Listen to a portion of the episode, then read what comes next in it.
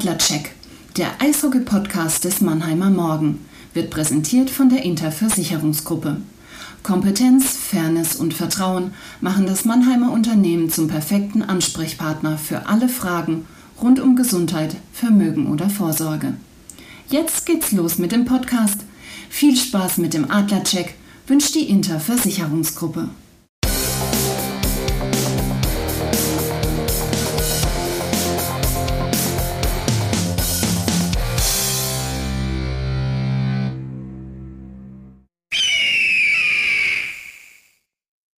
Servus, liebe Adlerfans, mein Gruß geht an alle, die ein Playoff aus so sehr hassen wie der Teufel das Weihwasser. Herzlich willkommen zum Eishockey-Podcast des Mannheimer Morgen, dem Adlercheck. Mein Name ist Christian Rotter und heute habe ich einen ganz besonderen lieben Gesprächspartner für unseren Podcast wieder gewinnen können. Sein Name, ihr kennt ihn alle, Sven Metzger von unserem befreundeten Podcast Eiszeit FM. Servus, Sven. Hallo Christian, schönen guten Tag. Ja, dann wollen wir es mal krachen lassen, oder? Ich glaube, wir haben einiges ja. zu besprechen. Das Eröffnungsbully. Los geht das! Ja, Sven, wir wollten heute ja eigentlich über das Finale sprechen, wie man die Eisbären Berlin knacken kann. Die haben sich ja gestern dann auch durchgesetzt, relativ mühsam, aber dann doch gegen den ERC Ingolstadt. Stattdessen müssen wir heute das Halbfinal ausdiskutieren. Und äh, ja, du bist genauso flexibel wie ich. Statt dass wir jetzt am Montag erst aufzeichnen, am Donnerstag rauskommen, zeichnen wir diesen Podcast heute elf Stunden nach dem Aus der Adler Mannheim gegen die Grizzlies Wolfsburg auf. Und ähm, ja, ich glaube, es interessiert heute nur einmal die Analyse, warum sind sie rausgeflogen, die Adler, und dann nochmal der Ausblick, was muss dann im nächsten Jahr besser werden, welche Stellschrauben müssen gedreht werden für die Saison 21, 22.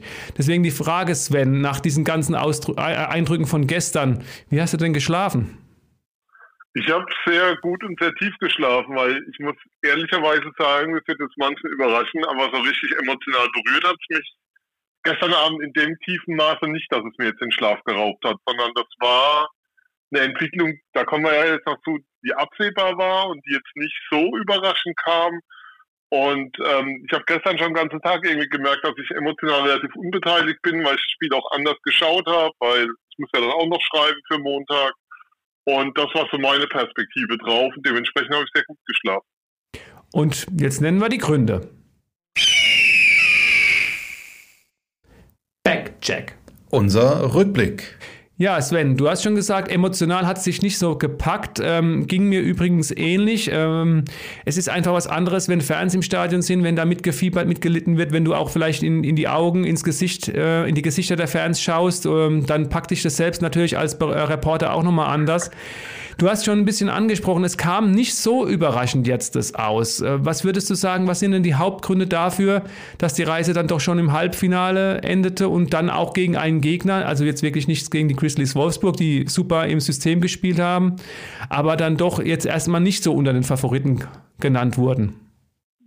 Wie viele Gründe brauchst du denn? Alle, ähm, alle. Nein, also ich fange mal an mit dem ersten. Der erste, der für mich ganz klar auffällt, war, die Adler hatten ab einem gewissen Punkt in dieser Saison, und da können wir dann drüber reden, warum das so war, ein Mangel an Energie im Team. Also du hast einfach gesehen, dass sie sich unglaublich schwer getan haben über weite Strecken. Es gab immer wieder Phasen, wo es aufgeblitzt ist, auch ähm, wenn wir gerade auf die Verzahnungsrunde schauen, dann war das der Punkt, wo du gemerkt hast, den Adlern fehlt es an Energie in ihrem Spiel. Sie tun sich schwer, Chancen zu kreieren in vielen Spielen. Ähm, diese Offensivpower ist raus. Es gab nicht mehr so dieses, was man auch in der Meistersaison gesehen hat, dieses Drüberfahren über den Gegner in dem Maße. In Schlussdritteln kam oft nicht mehr so viel. Also mein Eindruck war, das Team war müde. Und das Team hat sich müde ins Halbfinale geschleppt und gekämpft. Und da war dann, und irgendwann nach diesem Kraftakt gegen Straubing, das ging noch, da ging es nochmal gut, und dann ging es gegen Wolfsburg im ersten Spiel gut, das hätte man ja auch verlieren können. Und dann führst du in Wolfsburg 1-0 und bist dann aber im letzten Drittel, ähm, wie soll ich sagen, über 15, 17 Minuten nicht präsent. Und gestern war es dann auch so, je länger das Spiel dauerte, desto mehr hat Wolfsburg ähm, das Fest des Handelns übernommen und das Thema Energie und dass du das Gefühl hattest, das Team ist müde, war für mich so der Hauptgrund dafür, dass der große Titelfavorit, der die Adler ja waren nach dieser Vorrunde, ähm, eben im Playoff-Halbfinale rausgegangen sind. Kannst du, äh, Sven, einen Punkt ausmachen, wo du sagen würdest, da ab diesem Zeitpunkt ist die Formkurve nach unten gegangen? Es war schon irgendwie offensichtlich, seit der Verzahnungsrunde, also seit die ja. Partien gegen die Nord-Teams stattgefunden haben, haben sie sich, auch, so wie du es auch angesprochen hast, sehr schwer getan mit dem Tore schießen. Also das war in, in der Südgruppe kein Problem und dann, ich glaube, die, die, die Spiele mit vier oder mehr Toren sind an einer Hand abzuzählen, ne? Ja, also wenn man mal schaut, ähm, sie haben in der Verzahnungsrunde in ganzen zwei Spielen vier oder mehr Tore gemacht. Das war in Iserlohn und das war daheim gegen Köln. Nein, es waren drei und am letzten Spieltag noch daheim gegen Krefeld. Aber dann waren auch so Spiele dabei, mit dieser Shootout-Sieg in Köln, das 2-2. Ich meine, das schlimmste Spiel, glaube ich, was wir alle gesehen haben, war das 1-0 in Krefeld, äh, wo du im Penalty-Schießen gewinnst ähm, 2-1 in Iserlohn. Jetzt kann man auch sagen, die Nordteams haben ein Stück weit anders gespielt, aber das allein war es nicht. Also es gab dann, gab dann mal wieder so ein Highlight wie gegen Berlin, aber wenn ich so zurückdenke, letzte Woche Südgruppe, ähm, wir reden von Anfang, 1. Märzwoche. Du gewinnst dieses Wahnsinnsspiel montagsabends daheim gegen München 2-0. Das war wahrscheinlich das beste Spiel, was diese DL-Saison bisher gesehen hat. Auch wenn jetzt beide Teams daheim sind. Dann spielst du in Ingolstadt, gewinnst dort 6-4, auch ein Wahnsinnsspiel, kommst da zurück nach Rückstand und schlägst Ingolstadt, als wäre es das einfachste von der Welt. Ein Team, das jetzt kurz vorm Finale stand. Und siegst dann noch Augsburg am Sonntag zum Abschluss. Und dann ist eine Pause. Und nach der Pause hast du nie mehr das Gefühl gehabt, dass das die Adler waren, die du vor dieser Pause gesehen hast. Die Adler hatten ja dann acht Tage Pause zwischendrin, bevor es weiterging, ähm, mit, gegen den Norden.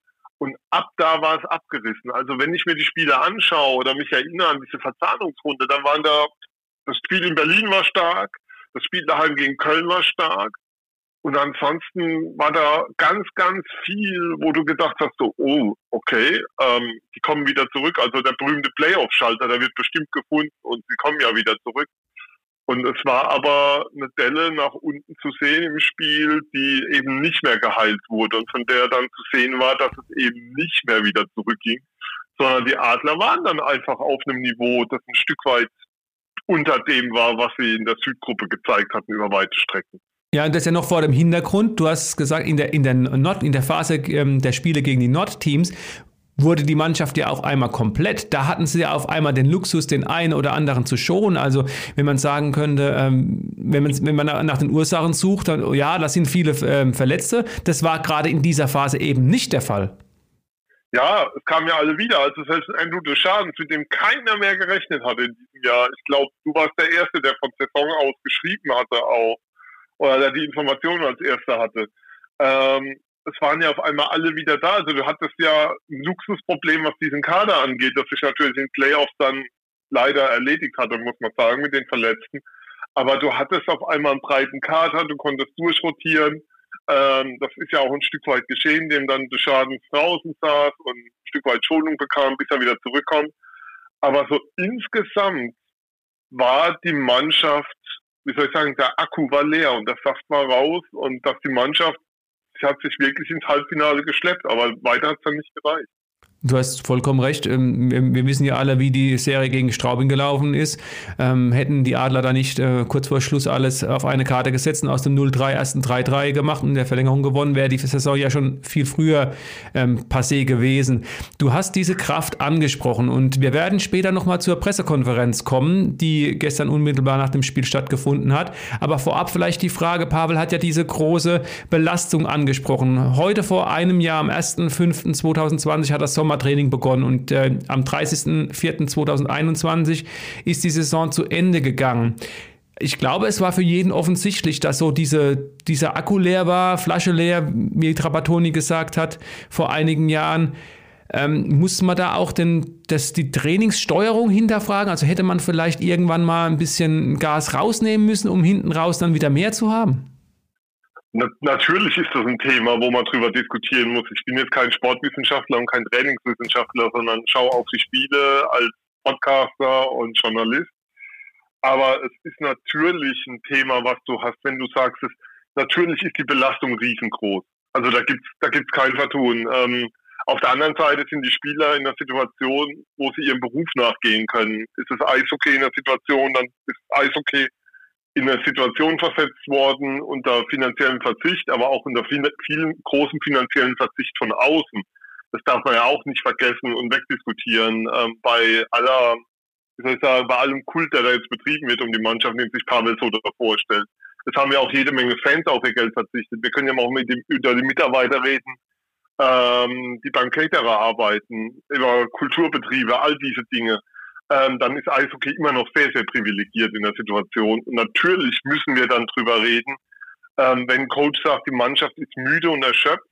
Ähm, wir haben jeden, ja, die Mannschaft ist seit 1. Mai zusammen, Zitat, und sie haben jeden Tag geackert. Dann ist natürlich meine Frage, wieso nimmst du dann nicht mal den Fuß vom Gas, wenn klar ist, dass es frühestens im Oktober losgeht? Es war ja auch absehbar, dass eine CHL nicht stattfindet. Er hat ja nun auch, und das ist für mich so ein zentraler Punkt in dem Ganzen, Pavel hat ja schon in seiner ersten PK zur Saison ähm, die DEL scharf kritisiert. Über Mangel an Informationen, über Intransparenz, wir wissen nicht, woran wir sind. Das zieht sich ja durch die ganze Saison in seinen Aussagen. Und meine Frage ist natürlich, ähm, ja, sein Hauptgesellschafter der Adler Mannheim ist im DEL-Aufsichtsrat, ist der stellvertretende Vorsitzender mit Daniel Hopp und Daniel Hopp ist auch DEB-Vize für die DEL. Also einen kürzeren Draht zu den Informationen als Pavel Groß hat, glaube ich, keiner von uns. Und dann ist es schwierig, solche Aussagen zu treffen, die ich auch, ja, die Mannschaft hat viel geleistet, okay. Aber ihr habt der Mannschaft auch viel abverlangt. Und meine Frage müsste dann eher sein, habt ihr der Mannschaft über das Jahr vielleicht zu viel abverlangt, dass sie am Ende diese Frische nicht mehr hatte? Und ich glaube, diese Frage werden sie sich intern definitiv stellen müssen. Weil nur so wirst du zu Antworten kommen, ähm, die es mit Perspektive auf die nächste Saison besser macht. Mhm. Also Pavel Groß ist ja dafür bekannt, dass er seine Mannschaft äh, vorbereitet für die Playoffs und diese Playoffs waren halt ursprünglich im Best of Seven Modus irgendwann mal geplant. Dann kam äh, die Corona-Pandemie, hat diese Pläne zunichte gemacht. Also hätte man da vielleicht in den Plänen auch für die Playoffs, die einfach dann so kurz waren, nochmal ja, nachjustieren müssen. Ich meine, das war seit Oktober bekannt. Ich glaube, Anfang Oktober ist das Ganze mit beschlossen worden, wenn ich mich richtig erinnere, oder? Oder war es November? Also auf alle Fälle, das ist mindestens ein halbes Jahr zurück, wo man hätte justieren können. Und es war klar, ähm, Best of Three war relativ früh verkündet. Es wurde dann endgültig beschlossen ähm, während der Saison, dann nochmal nachdem die Verzahlungsrunde bekannt gegeben war, aber es war irgendwie aus meiner Sicht nicht abzusehen, dass es da eine Änderung gibt, zumal ich ja auch glaube, ähm, dass er so, wie gesagt, dass man so eine Information dann sehr schnell bekommen kann, wenn ähm, der Hauptgesellschafter ähm, des Vereins, den man, oder der Organisation, die man trainiert, im DL-Aufsichtsrat sitzt. Und ähm, da ist meine Frage, gab es da keine Kommunikation, gab es da keine Nachfragen, hat er sich nicht dahin gewandt? Ähm, es ist ganz schwierig, ja, es ist eine schwierige Zeit für die Spieler, aber trotzdem müssen wir darüber reden, was da schiefgelaufen ist, weil mit dieser Mannschaft und mit dem Auftreten, das die Mannschaft gezeigt hat über weite Strecken der Saison, muss natürlich der Anspruch sein, dass du Meister wirst. Du hast, ein, du hast eine riesen Hauptrunde gespielt. Du hast in der Südgruppe, wo sich alle einig waren, dass es eine deutlich stärkere Gruppe ist. Ähm, du hast vier Spiele gegen München gewonnen. Du hast vier Spiele gegen Ingolstadt gewonnen. Ähm, du hast richtig starkes Eishockey gezeigt über weite Teile der Saison. Ähm, also der frühen Saison. Und als es dann um was ging, ist der Akku leer. Da, da ist, da ist definitiv was schiefgelaufen. Und das kann man auch nicht verdecken indem er starke Aussagen auf den PK trifft und sich vor die Mannschaft stellt. Da ist was schief gelaufen, das gilt zu analysieren. Ich denke, jetzt haben wir schon ein bisschen über die PK gesprochen. Lass uns mal reinhören. Weißt du was, nach der Schlacht ist jeder General, da ist jeder schlau. Weißt du was, ich bin eigentlich stolz auf die Mannschaft. Das ist das, was ihr euch gar nicht da draußen eigentlich gar nicht vorstellen könnt. Die Mannschaft hat sich am 1.5.2020 eigentlich getroffen, hat angefangen eigentlich nach dem Corona-Desaster da mit der, mit, der, mit der Sommervorbereitung am 1.5. Das heißt, es ist morgen ein Jahr. Morgen ist es ein Jahr. Durch die Unfähigkeit der DL, wo die immer als einzige Liga auf der ganzen Welt, alle Sportarten, alle Sportarten, wo die immer verschoben, verschoben wurde, die Jungs haben geärgert, geärgert. Ein Jahr ohne Pause, das geht nicht. Als Spitzensportler, es geht nicht. Du musst Pausen haben. Die Leute da draußen werden wahrscheinlich sagen, ja, ja, wir werden bezahlt. Nein, nein diejenigen, die, die den Körper nicht kennen, die wissen es nicht, okay, du kannst nicht ein Jahr einfach volle, volle, volle Pulle gehen. Heute kann ich auch sagen, ja, wir hätten schlauer machen können oder sein können und wie das die anderen gemacht haben, können wir drei, drei Monate hätten wir auch Pause machen können. Aber leider haben wir nicht gewusst, ob wir spielen oder nicht. Solidarität haben wir diese Magenta Cup gespielt und so weiter. Aber die Jungs, die haben einfach alles gegeben, alles. Die waren ein Jahr unterwegs, ein Jahr unterwegs. Und darauf können wir stolz sein. Ich bin stolz auf die Jungs, was die geleistet haben. Diese, diese, diese, diese Zeit ist keine einfache Zeit. Ich hoffe nur für euch, ihr, könnt einfach äh, ein bisschen Auf Aufgabe machen und äh, hört euch einfach den Lena von Las Vegas. Hört euch das einfach an, was der gesagt hatte, wie der über die Corona, über Corona-Zeit in der NHL einfach spricht. Was für eine mentale Belastung das eigentlich ist, auch für die Jungs. Mentale Belastung jeden Tag einfach, sich an den Regeln zu halten. Wir haben einen unglaublichen Job eigentlich gemacht mit dieser Corona nicht einen eigentlich positiv hier gehabt. Das ist unglaubliche Arbeit, das sage ich, Hut ab. Von der Organisation bis zu der Ausführung. Unglaublich. Und ich soll, wir sollen uns noch war das angreifen lassen oder was? Nein, wir können stolz sein. Es ist einfach so. Wir, die Jungs haben alles gegeben. Ja, Sven, du warst in der Pressekonferenz äh, gestern auch dabei. Ähm, mentale Müdigkeit nach diesen großen Belastungen hat ja, glaube ich, auch wirklich keiner von uns in Abrede gestellt. Äh, wie beurteilst du die Aussagen von Pavel Groß nach dem Spiel? Wir müssen natürlich berücksichtigen, sie waren unmittelbar nach dem Spiel. Pavel Groß ist emotional. Ähm, da sind natürlich, ist ja ganz klar, äh, wird das eine oder andere Wort vielleicht jetzt auch auf die Goldwaage gelegt. Aber dass er jetzt einfach auch die Liga wieder angreift, da schließt sich ja auch, wie von dir ähm, schon angesprochen, der Kreis weiß. Das hat er ja die ganze Saison konsequent durchgezogen. Also wie hast du das wahrgenommen gestern in der SAP Arena? Ähm, ich habe es wahrgenommen als ein Ausbruch. Ich dachte erst, dass er gar nichts sagen will. In Playoffs ist Pavel ja sehr verschlossen, auch im TV-Interview. Aber da war, da musste was raus, da musste auch raus. Und ich glaube, das ist der entscheidende Punkt, dass er sich vor seine Mannschaft gestellt hat. Es gab ja diese Aussage in Wolfsburg, gegen, gegen einen Spieler, gegen einen Erfahrenen, also wo ein erfahrener Spieler persönlich kritisiert hat, was er normal nie tut äh, mit der Schaden. Du hast es ja auch aufgegriffen im Artikel des Mannheimer Morgen, im Nachdreher zum Spiel. Ähm, und diesmal hat er sozusagen die Reihen festgeschlossen und gesagt, hier vor die Mannschaft, schaut mal, was die geleistet haben, schaut mal, was die ähm, durchstehen mussten und jetzt sind wir halt ausgeschieden, aber ich bin stolz auf meine Mannschaft. Also so ein Stück weit reingeschlossen, Spiele aus der Kritik genommen und sich vorne dran gestellt. Dabei hätte er es ähm, ja aber auch belassen können, oder? Ja, und was dann kam, wie gesagt, ich habe ja gesagt, diese Kritik an der Liga, die sich bei Pavel durch die Saison zieht und die ja Pressekonferenz, die er sehr, sehr oft wiederholt hat. Wenn ich daran erinnere, da hat nochmal ähm, von einem Foul am Sport gesprochen bei Best of Three. Er hat vor der Saison äh, von der Intransparenz der Liga gesprochen. Und das alles ähm, mit einem Hauptgesellschafter Daniel Happ bei den Adlern, der im DL-Aufsichtsrat sitzt, der mit Sicherheit mehr Informationen hat als wir alle zusammen, was den aktuellen Stand angeht. Und das ist, ich weiß nicht, inwieweit das, ich will nicht sagen, Ablenkungsmanöver ist oder was auch immer, oder eine innere Unzufriedenheit ist über Abläufe und Kommunikation in der Organisation, das kann ich nicht beurteilen. Aber es wirft natürlich massive Fragen auf und es wirft Fragen auf, äh, wie denn die Adler intern kommunizieren. Und das ist für mich ein, ein Punkt dabei, der, der vorne steht. Ansonsten, ich würde es nicht auf die Goldwaage legen. Da kann man natürlich viel draus machen, weil es Aus, er hat sich geärgert, er ist, er ist total unzufrieden damit. Ähm, der, der war richtig sauer. Die Frage ist nur über was, weil man muss ja auch mal drüber reden. Äh, wenn er sagt, wir waren seit 1.5. zusammen, mit Wolfsburg und Berlin stehen jetzt zwei Teams im Finale, die sehr früh spielbereit waren. Es gab damals ja vier Teams, die bereit waren, im September zum eigentlichen Zeitpunkt zu starten. Das waren Bremerhaven, das war München und das waren Berlin und Wolfsburg. Und die zwei Teams, die hatten sehr früh ihre Kader zusammen. Die haben auch sehr früh mit der Vorbereitung begonnen. Die haben das sehr früh damit geplant, ähm, dass die Liga normal startet. Ähm, und waren bereit, auch finanziell zu spielen, wo es die Adler noch nicht bereit waren zu dem Zeitpunkt.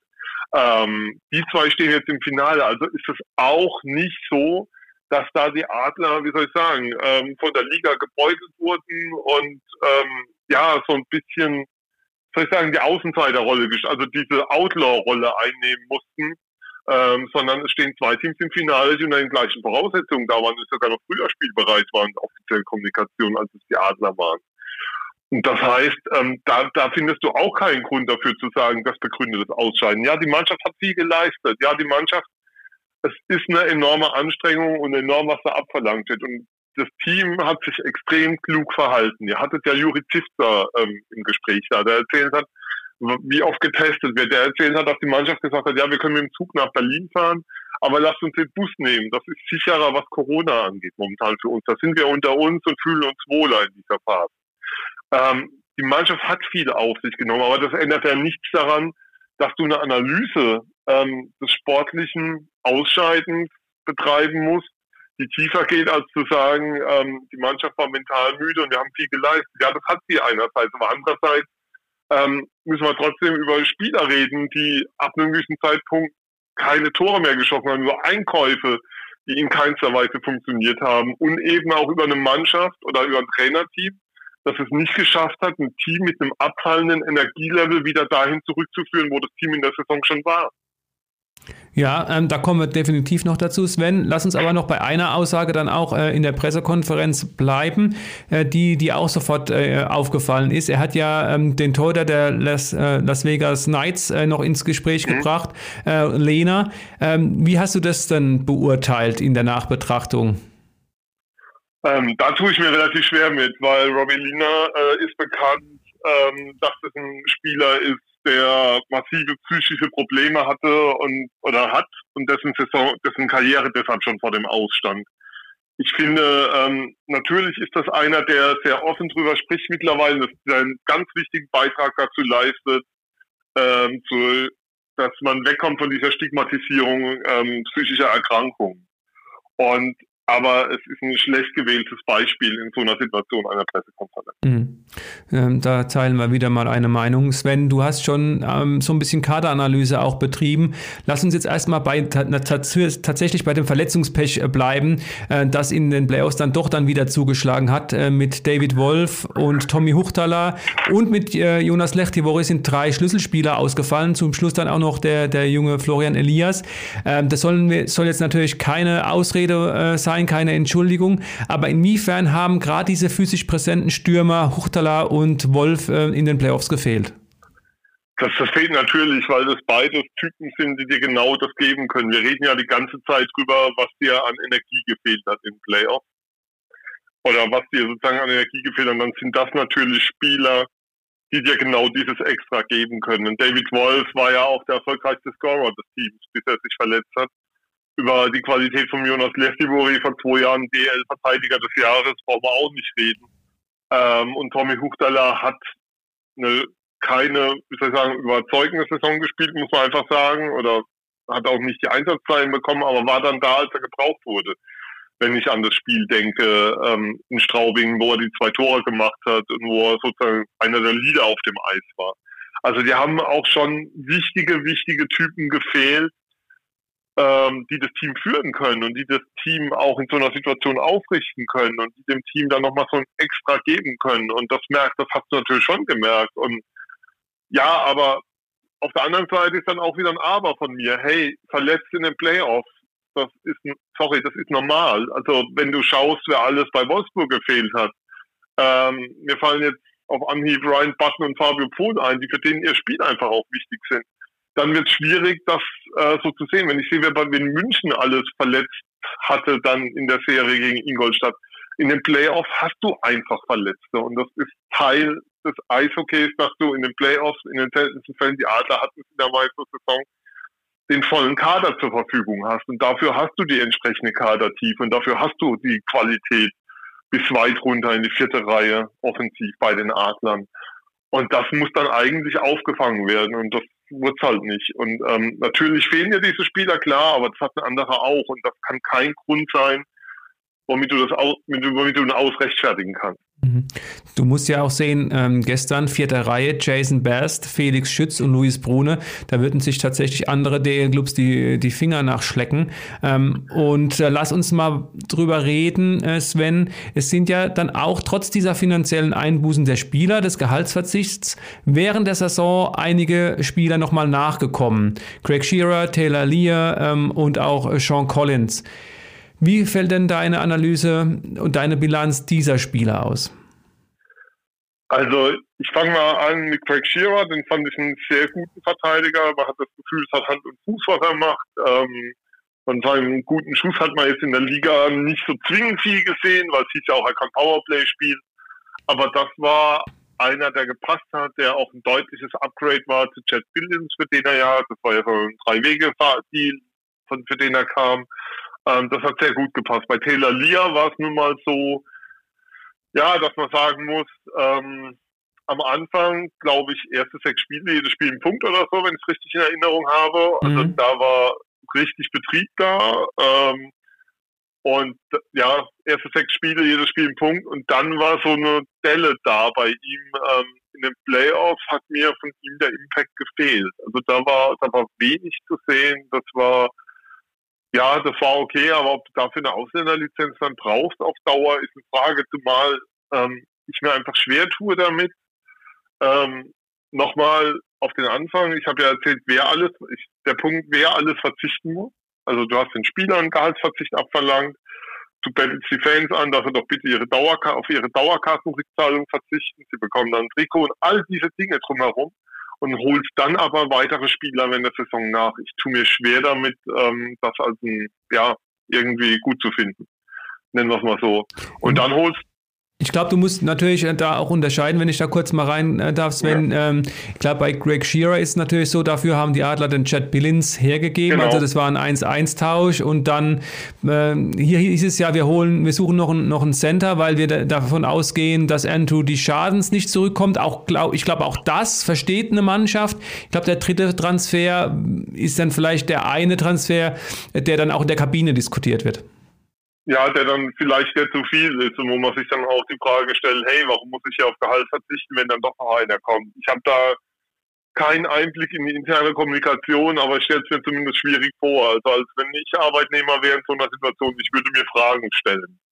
Und ähm, sportlich Sean Collins, ähm, ich sage jetzt mal so grob, ähm, für den lang erwarteten Center und die hohe Qualität und wenn du siehst, was er mitgebracht hat, das war leider ähm, Fehl, Fehlverpflichtung durch und durch. Also das war ähm, wirklich eine Enttäuschung. Der ist in keinster Weise den Vorschusslorbeeren hier hatte gerecht geworden. Ja, ähm, unterschreibe ich zu 100 Prozent. Ich glaube, da hat man sich mehr erwartet. Ich meine, er hat lange in der KHL gespielt, gilt ja als zweitbeste Liga nach der NHL und äh, hat ein ganz ordentliches Bully-Spiel, aber ansonsten auch, äh, schaut dir mal die Scorer-Ausbeute an und man muss auch sagen, ja. man muss ja immer auch schauen, in welchen Reihen er gespielt hat. Und es war ja durchaus so, ich kann mich daran erinnern, als ähm, die erste Reihe noch ausgefallen ist, äh, also nicht komplett war, als die Schadens noch raus war, dass Collins zum Beispiel auch ähm, Eiszeit ja. hatte zwischen zwischen Plachter und Wolf. Äh, auch da kein nicht ordentlich gescored hat. Also da muss man echt sagen, ähm, ja, das hätte ja. man vielleicht auch äh, anders lösen können. Ähm, du hast mir heute Nacht dann auch nochmal eine, eine WhatsApp geschrieben, eine, eine Kurznachricht, ähm, was natürlich auch aufgefallen ist. In den letzten zwei Halbfinalspiels gab es kein einziges Stürmertor. Das Tor in Wolfsburg hat Mark Katic erzielt. Gestern äh, war es Dennis Reul. Ähm, lass uns aber auch über nicht nur die Neuen sprechen, sondern auch die, die da waren. Wir haben ja diese Müdigkeit angesprochen, aber gerade so diese, diese Schüsse von Plachter und von Eisenschmied, äh, nicht nur im Powerplay, da kam, kam ja nichts, kann man unterm Strich sagen. Die Defensive war durchweg gut, auch in den Playoffs, aber in der Offensive ist zu wenig gekommen. Ich würde schon ein Stück weit darauf runterbrechen, dass du defensiv eigentlich gut gestanden bist über weite Strecken. Mir war so ein bisschen viel Begleitschutz dabei. Gestern das 2-1, ähm, das Überzahltor, ähm, das, das Overtime-Tor in Wolfsburg war auch so eins. Da fährt Sinan einfach nebenbei, ähm, gibt Begleitschutz Anthony weg und er macht sie dann rein. Aber insgesamt war das defensiv über weite Strecken gut. Aber wenn ich sehe, ähm, Plachter, Eisenschmidt, Leubel zusammen in den Playoffs null Tore, dann weißt du, wo es gehakt hat und was dein Problem war. Und wenn da ein Top-Torschütze Ben Smith ist, da ist dann noch ein Empty Netter dabei mit zwei Treffern in sechs Playoff-Spielen, dann, dann siehst du, wo, es gehakt hat einfach in diesen Playoffs und was, was dein Hauptthema war. Äh, mein Haupttorschütze auch, übrigens auch noch Dennis Reul, der übrigens auch zwei Treffer hatte. Mhm. Also ähm, Reul, Huchtala, Smith sind die drei. Huchtala hat es in einem Spiel gemacht. Ähm, das zeigt natürlich, ähm, dass du Riesenprobleme hattest, Tore zu schießen. Ähm, ich meine, es war ja auch so, dass sie gestern das erste Drittel war vielleicht das beste Drittel in den Playoffs, keine Ahnung. Aber dann dann fällt der Ausgleich und das ist auch noch so was, was mich so extrem gewundert hat, diese ganze, diese, diese Playoffs durch. Die Mannschaft hätte nach der Vorrunde mit einer Brust rauskommen müssen, also mit Selbstvertrauen, dass du gedacht hast, die reißen alles nieder und eine Selbstverständlichkeit. Und die war nie da. Du hattest nie das Gefühl, ähm, es ist irgendwie selbstverständlich und klar und uns wird hier keiner was tun. Also die Mannschaft im Vergleich zu vor zwei Jahren diese Mannschaft vor zwei Jahren war komplett unverwundbar. Du wusstest immer, egal was ist, selbst als du damals das erste Finale gegen München verloren hast, die werden den Titel holen und die werden sich das hier nicht nehmen lassen dieses Jahr. Und ähm, und ich dachte auch nach dem nach diesem Comeback gegen Straubing, du kommst in neun Minuten 50 gleich du ähm, 0-3 aus. 59 Verschluss macht Sinan Akdak das 1-3 ähm, gewinnst das Ding in Overtime, da muss die Brust doch breit sein gegen Wolfsburg, da muss doch Selbstvertrauen da sein. Und schon im ersten Spiel hattest du sehr schnell das Gefühl, sobald es Gegenwind gibt, ist das nicht da. Und ich habe da, da fehlt mir auch so psychologisch eine Erklärung für. Jetzt wird Pavel wieder sagen, wir waren mental müde nach dem, was wir geleistet haben. Aber das, das ist doch sozusagen die Phase der Saison, wo es dann nochmal um alles geht. Und dieses Selbstvertrauen, und du hast dir dieses Selbstvertrauen doch erarbeitet, du hast einen Grund dafür, dass du Erster warst, dass du äh, gegen Straubing dieses Comeback geschafft hast.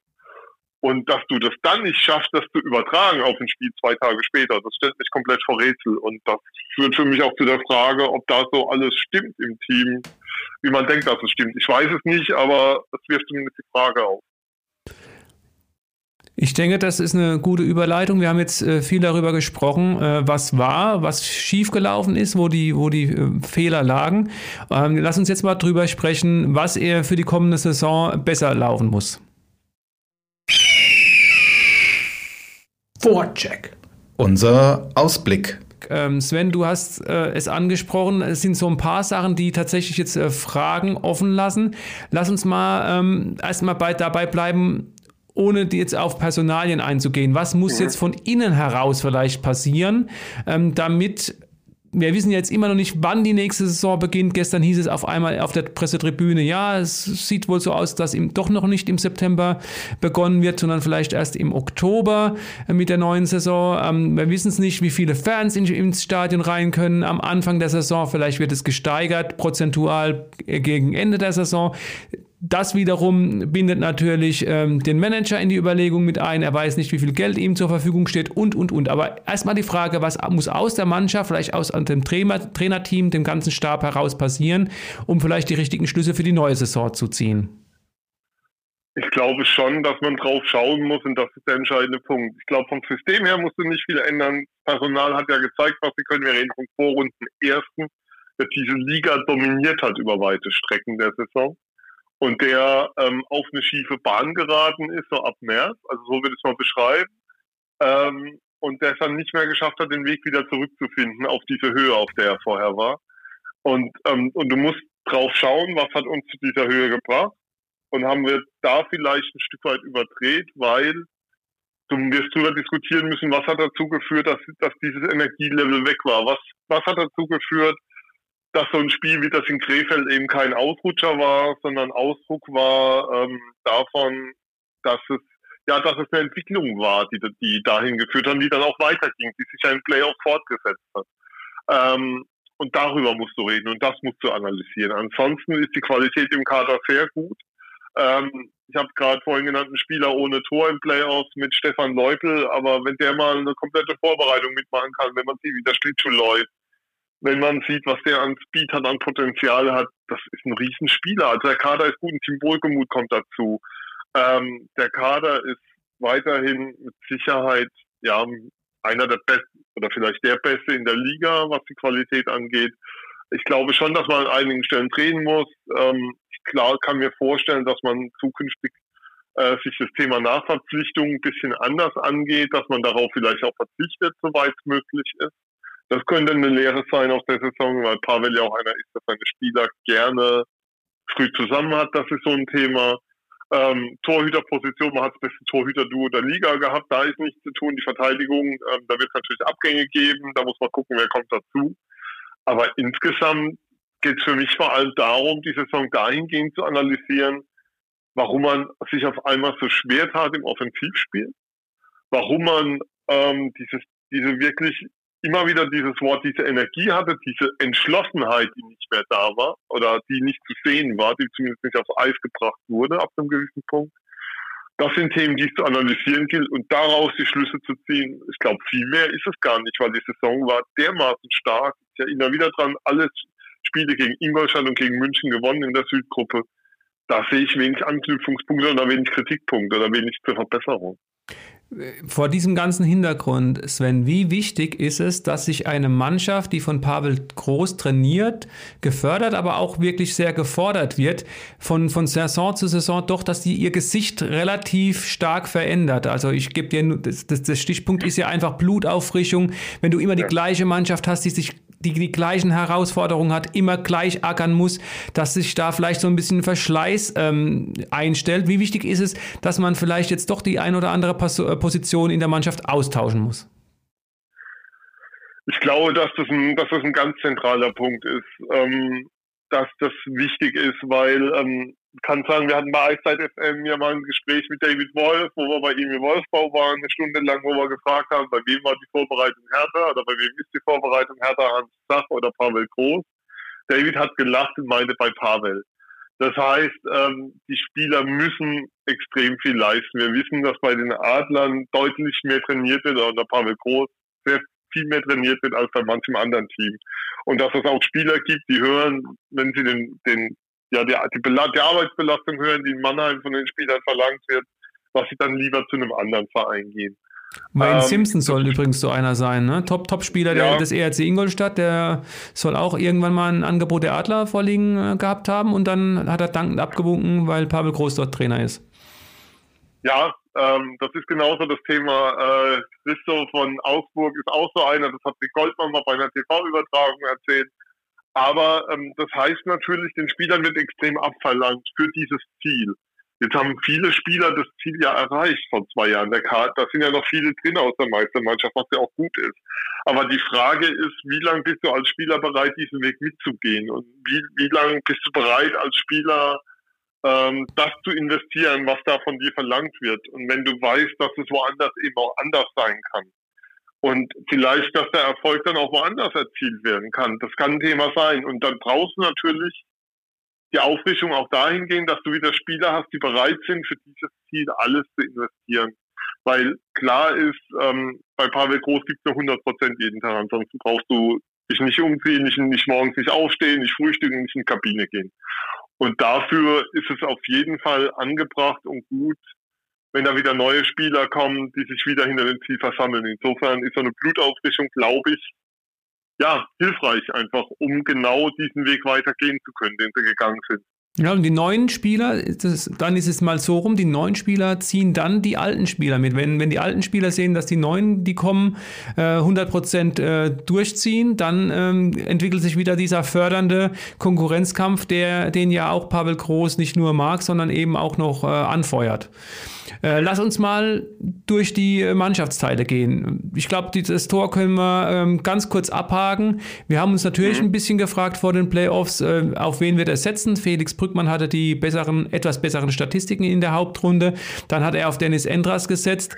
Ähm, aber unterm Strich, Endras hat noch einen Jahrvertrag, auch Brückmann bleibt natürlich ein Adler, da gibt es keinen Handlungsbedarf. Um Gottes Willen, nein, nächstes Thema. Okay, danke. Dann sind wir in der Abwehr. Auch da ähm, ist ja diese von uns eben angesprochene Blutauffrischung schon in vollem Gange. Es werden dann doch ein paar Spieler mehr äh, die Adler verlassen als ursprünglich gedacht. Ähm, Craig Shearer hatten wir ja eben auch schon besprochen, dass der durchaus äh, seinen Impact äh, geleistet hat, aber der wird nach Schweden zurückkehren. Dann wird der Vertrag von Cody Lample nicht verlängert und Björn Grupp hat äh, eigentlich einen laufenden Vertrag noch über die Saison hinaus raus, aber der kehrt nach Wolfsburg zurück, weil man Sinan Akta halten will. Ähm, glaubst du, ähm, das ist es erstmal und dann kommen noch ein, zwei neue? Was muss in der Abwehr passieren?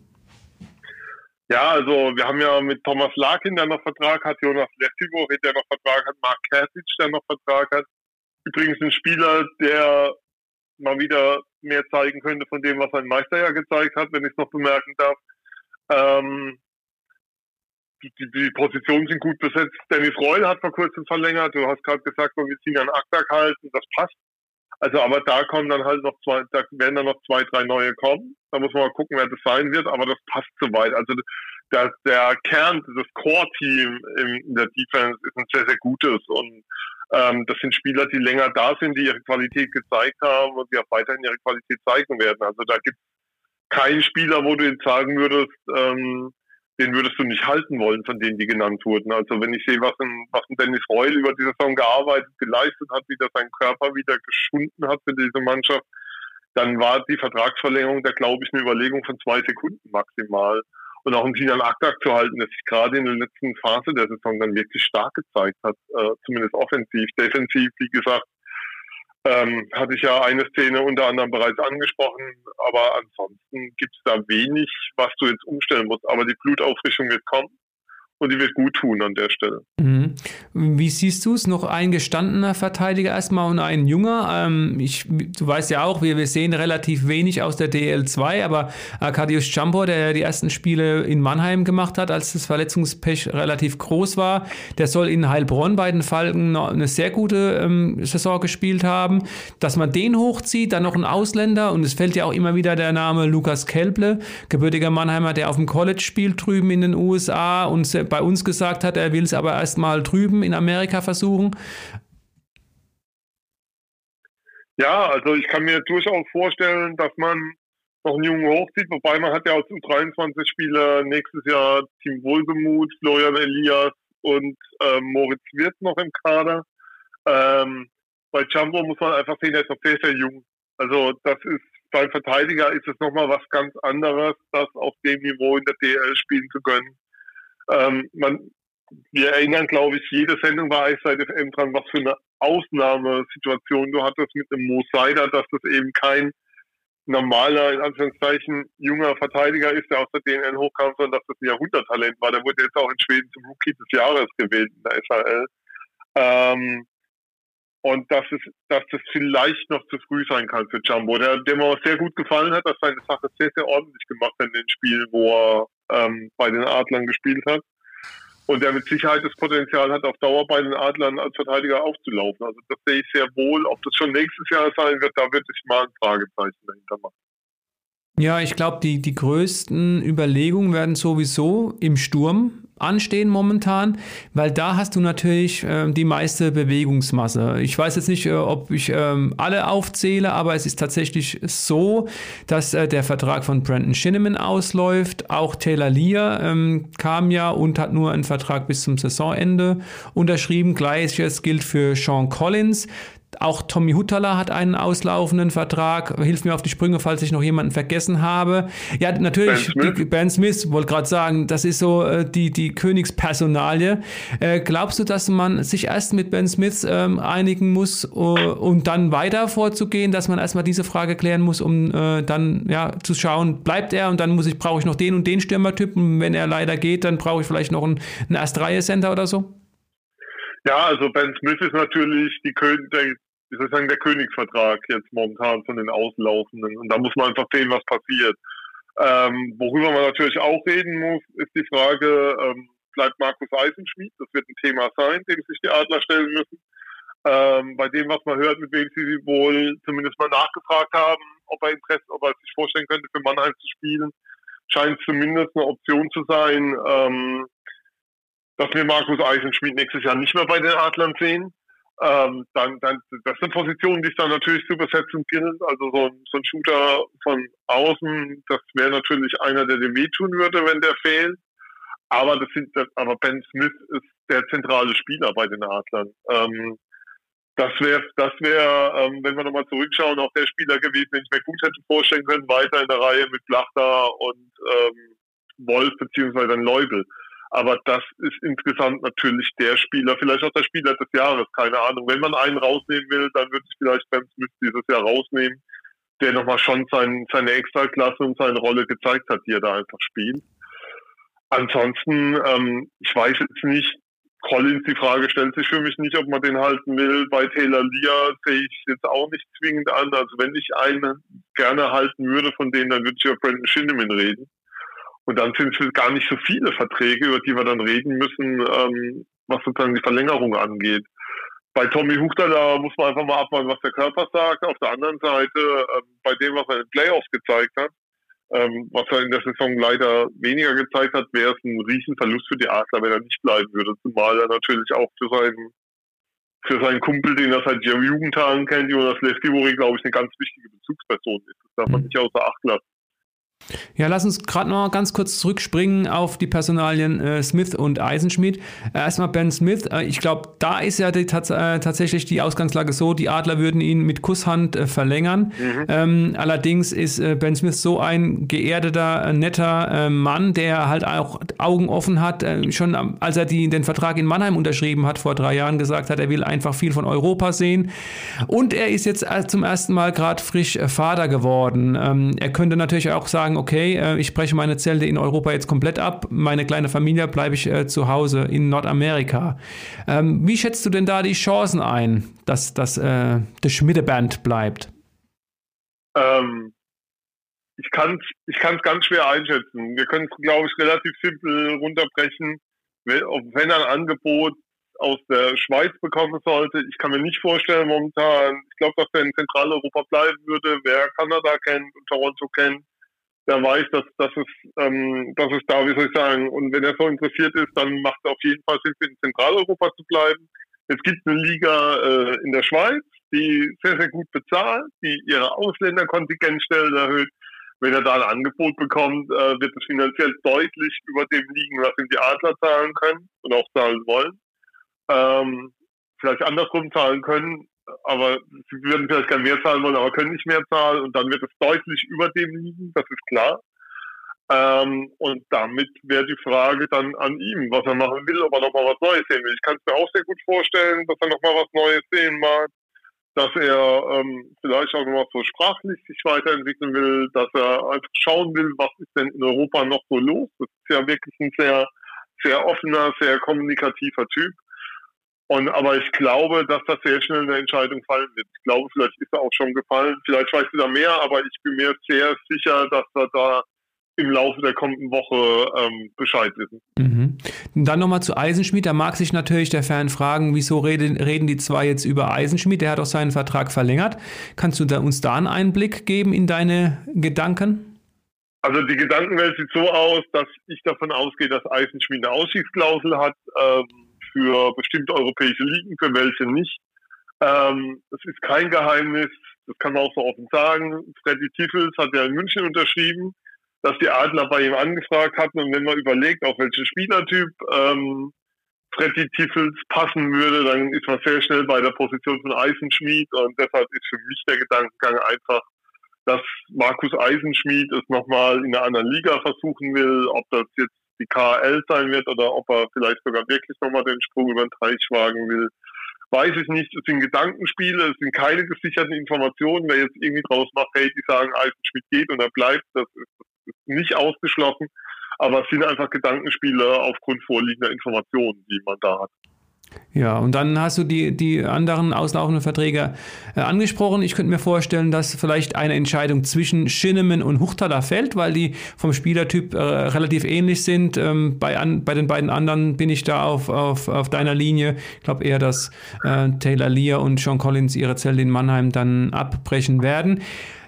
Letzter Punkt bei diesen ganzen Personalien. Sven, äh, du hast äh, natürlich schon öfter jetzt in unserem Gespräch diese fehlende Torproduktion angesprochen. Inwieweit wurde der Abgang von Borna Rendulic nicht ersetzt? Und die Anschlussfrage wäre dann, äh, welche Stürmertypen brauchen die Adler, um ähm, im nächsten Jahr dann in der Offensive ja vielleicht die schon vorhandenen Lücken zu schließen und da erfolgreicher, erfolgreicher zu sein? Puh, ähm, eigentlich wurden zwei Spieler nicht ersetzt. Man vergisst das so leicht, aber ein gewisser Tim Stützler hat letztes Jahr noch bei den Adlern gespielt. Und wenn ich mich recht erinnere, war der gar nicht so schlecht. Ähm, also die, die sind mit Rendulic und Stützler zwei deiner besten Stürmer weggebrochen. Und äh, Rendulic war ja einer, der, ähm, der einfach die Dinger reingehauen hat. Ich weiß nicht, ob man sowas in Mannheim den letzten Jahren mal gesehen hatte in der Form. Und ich weiß auch nicht, ob du ähm, jemanden mit so einer Torproduktion und so einem Schuss ähm, einfach findest. Aber ähm, was dir momentan fehlt, sind die Sniper von der blauen Linie. Also gerade auch im Powerplay, also wenn du defensiv schaust, Ähm, da fehlen dir die Schützen momentan. Wenn man da einen finden könnte, wäre es, glaube ich, hilfreich. Ähm, Im Powerplay hat es dir auch gefehlt dieses Jahr über weite Strecken. Also im Playoffs war ja das Powerplay relativ gut, aber wir vergessen dann, wenn wir bei Verbesserungen sind, was das Powerplay angeht in der Saison. Insofern fehlt dir, ja, es fehlen einfach Torschüsse. Auf der anderen Seite hast du Stefan Leubel geholt, der in Straubing getroffen hat, wie er wollte.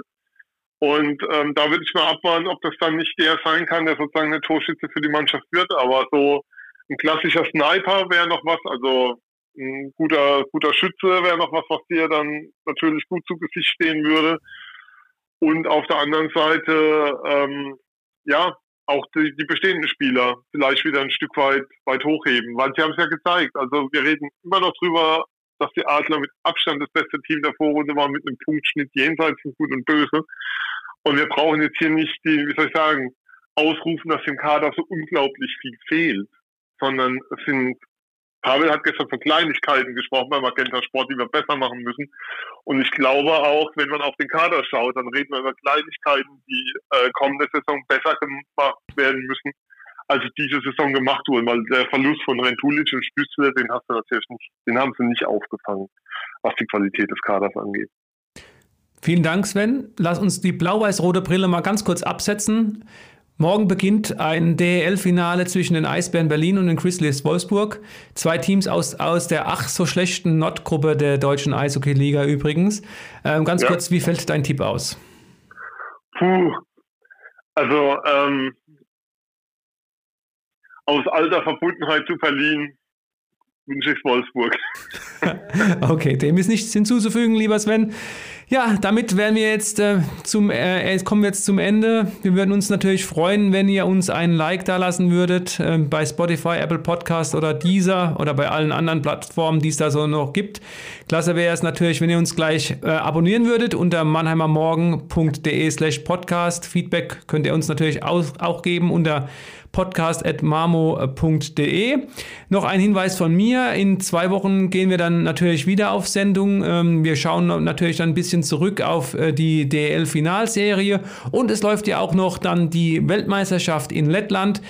Ab Juni dann aber ähm, werden wir nur noch einmal die, im Monat auf Sendung gehen. Wir machen dann auch ein kleines bisschen Sommerpause. Es sind ja dann auch keine Spiele, über die wir philosophieren können. Und wer noch nicht genug hat von Post Podcasts des Mannheimer Morgen, von Sportpodcasts, ja, das Buwe Bubble geht natürlich dann in der nächsten Woche in die neue Runde. Wir müssen mal schauen, was die, der SV Waldhof in der dritten Fußballliga macht. Da sind die Kollegen Alex Müller und Thorsten Hof ganz nah dran. Ja, Sven, wenn wir zwei quatschen, dauert es immer ein bisschen länger, aber ich danke dir vielmals ja. für deine Zeit heute am Mai-Feiertag. Merci beaucoup. Sehr gerne. Und äh, ich verabschiede mich wie immer mit einem Halt euch munter.